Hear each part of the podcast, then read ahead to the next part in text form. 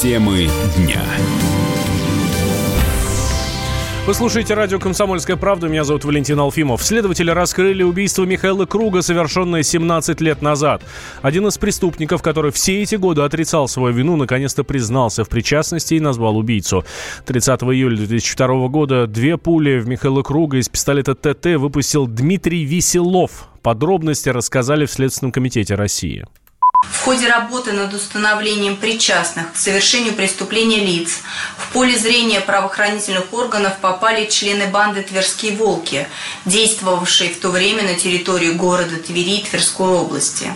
В целях проверки полученной оперативной информации из исправительных колоний были этапированы в Тверь осужденные к пожизненному лишению свободы за совершение ряда заказных убийств члены банды Александр Агеев и Александр Осипов.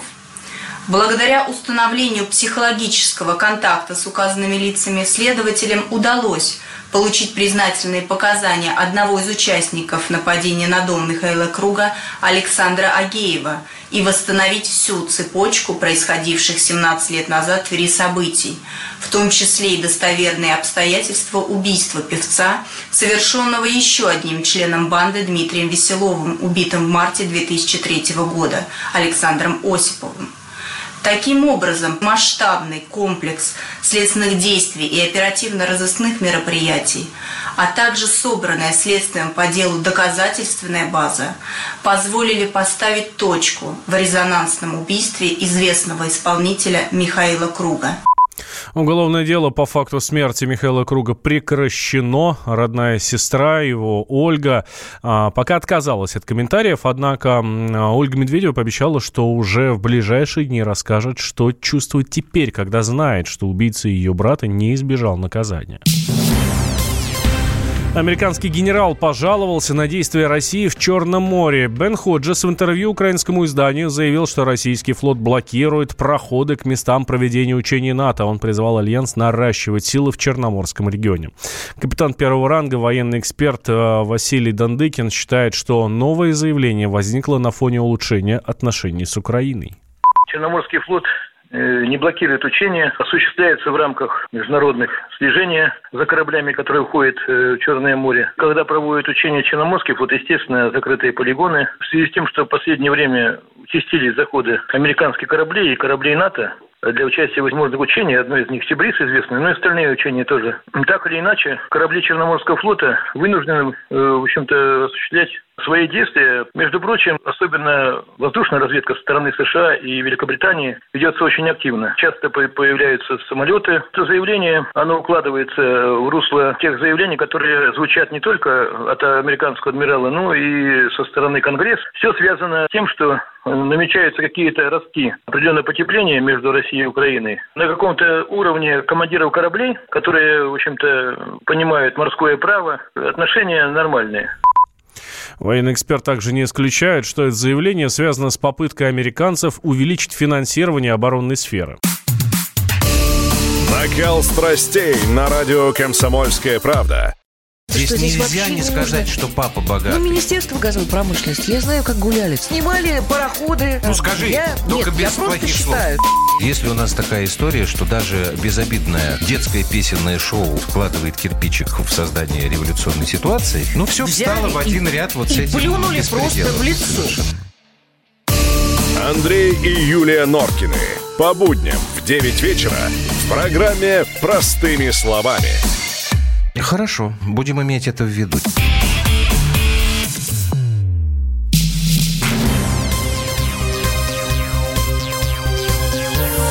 Темы дня. Вы слушаете радио «Комсомольская правда» в студии Валентина Алфимов. Омбудсмен Москвы изучит ситуацию с выселением детей, больных раком.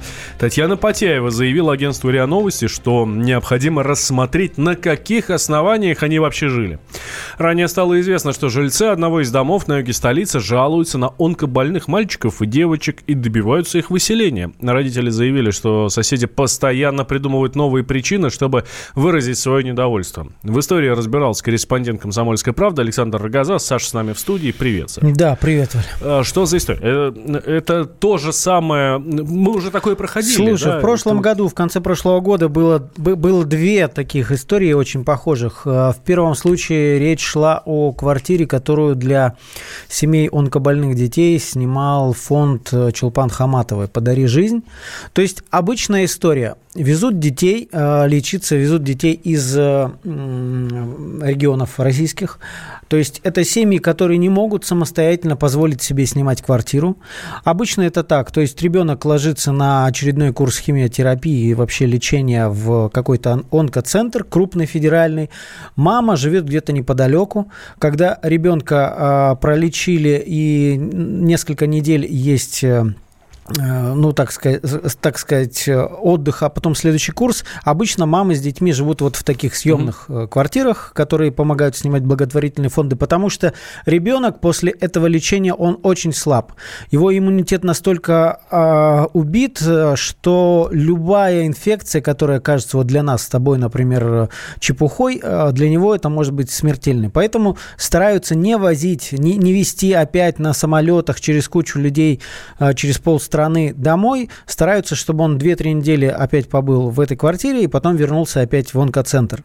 А, К сожалению, это э, речь идет о просто какой-то не- несовершенстве системы. То есть эти дети э, и эти семьи все, вот им помогают только благотворительные фонды.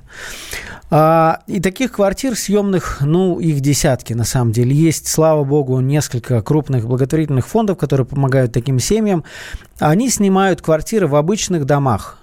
А дети, которые лысенькие, еле передвигаются там или передвигаются только с помощью а, родителей, они фактически на улицу не выходят, потому что, я как уже сказал, любое внешнее общение, это для них может означать в таком состоянии смерть.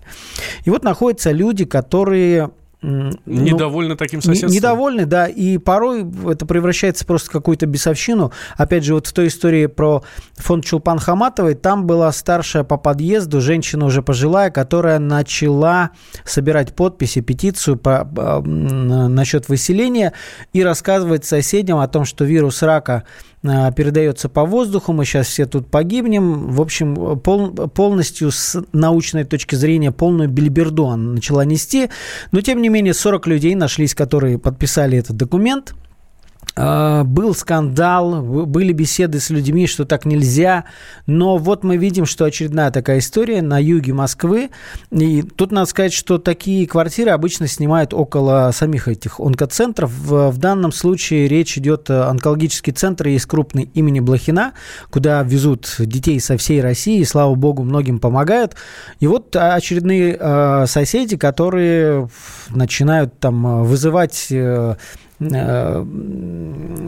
представителей управляющих компаний, участковых, и которые просто портят нервы. А много вот сейчас вот в этой истории много ли подписавшихся уже? Вот А, эта группа недовольных. та- Там идет речь о нескольких соседях. Это, слава богу, не массовый характер. Причем а, вот Юлия Ромейко, а, м, директор благотворительного фонда «Добрый дом», которая вот эту квартиру курирует, она рассказывает, что в- при, при всей этой ситуации в соседнем подъезде есть люди, которые, а, наоборот, с участием относятся к этим детям, подходят, спрашивают, что нужно. Э, И поэтому ну, для меня лично ну, это все очень как-то странно, когда находятся люди. Понятно, что да, что-то здесь не так, да, что де- дети не должны больные жить в, дом, э, в жилых домах, но Дорогие друзья, но если нет системы, которая дублирует это, если нет государственных никаких общежитий для семей этих детей, что делать? Вот э, ради вашего комфорта идти на улицу и погибать, что ли? Для Ну, меня это непонятно. э, Здесь мне еще непонятно, собственно, а в чем претензии. Если вам не нравится просто наблюдать за таким ребенком, ну, отвернитесь в сторону, если ну, они не хотите. начинают рассказывать А. истории, что дети там громко хлопают, хотя для всех понимающих это нонсенс, но дети, э- э- эти дети еле ходят, елки-палки. А, Продолжение этой истории какое будет? Кто будет этим заниматься? Что будут проверять? И что, неужели есть шансы, что, их, Ну, что таких ребят будут просто Понимаешь, выселять? оч- очередной раз, да, детский омбудсмен, там, да, все мы держим на контроле. Но в прошлом прошлый раз, когда с квартирой этого фонда была подобная история, им в итоге пришлось все-таки съехать, потому что э, критический накал соседей он перевысил, и в, в, в такой обстановке жить с детьми, ну, это тоже, это, это жутко, потому что семьи сами прибиты горем, Тут еще какие-то соседи начинают, простите, выносить мозг. Но это просто страшная ситуация, и никому не пожелаешь в ней оказаться. Следим за развитием событий. Александр Рогоза, специальный корреспондент комсомолки, был с нами на связи. Все, что будет по этой истории, мы обязательно вам расскажем. Следим. Невесты в России постарели на 8 лет. По данным Росстата, большинство россиянок впервые выходят замуж в возрасте от 25 до 34. Хотя совсем недавно большинство вступало в брак в промежуток с 18 до 24. А, в то же время а, возраст первой женитьбы для мужчин не изменился и колеблется от 25 до 34 лет. Психолог Татьяна Семенко говорит, что причина в том, что сейчас просто не модно выходить замуж. Вообще институт брака, он же изживает себя в современном мире. То есть раньше был брак э, про выживание. То есть это была такая штука обязательная или крайне желательная. И ту девушку, которую не брали замуж, как правило, жалели. Потому что у нее был риск вообще не выйти замуж, не дать потомство, соответственно, не продолжить свой род. Сейчас другая ситуация. Брак уже не про выживание. Женщины могут выживать, э, содержать своих детей детей совершенно самостоятельно.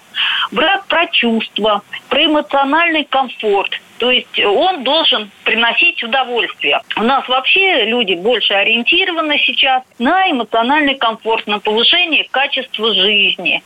И в том числе успешность, собственную самореализацию. Вот девушки стараются сначала встать на ноги, самореализоваться, как-то развить себя по максимуму а потом уже в брак, потом уже детей. Хорошая сторона то, что девушки, женщины молодые полагаются на себя. Это правильно, потому что брак сейчас уже не является какой-то прочной штукой.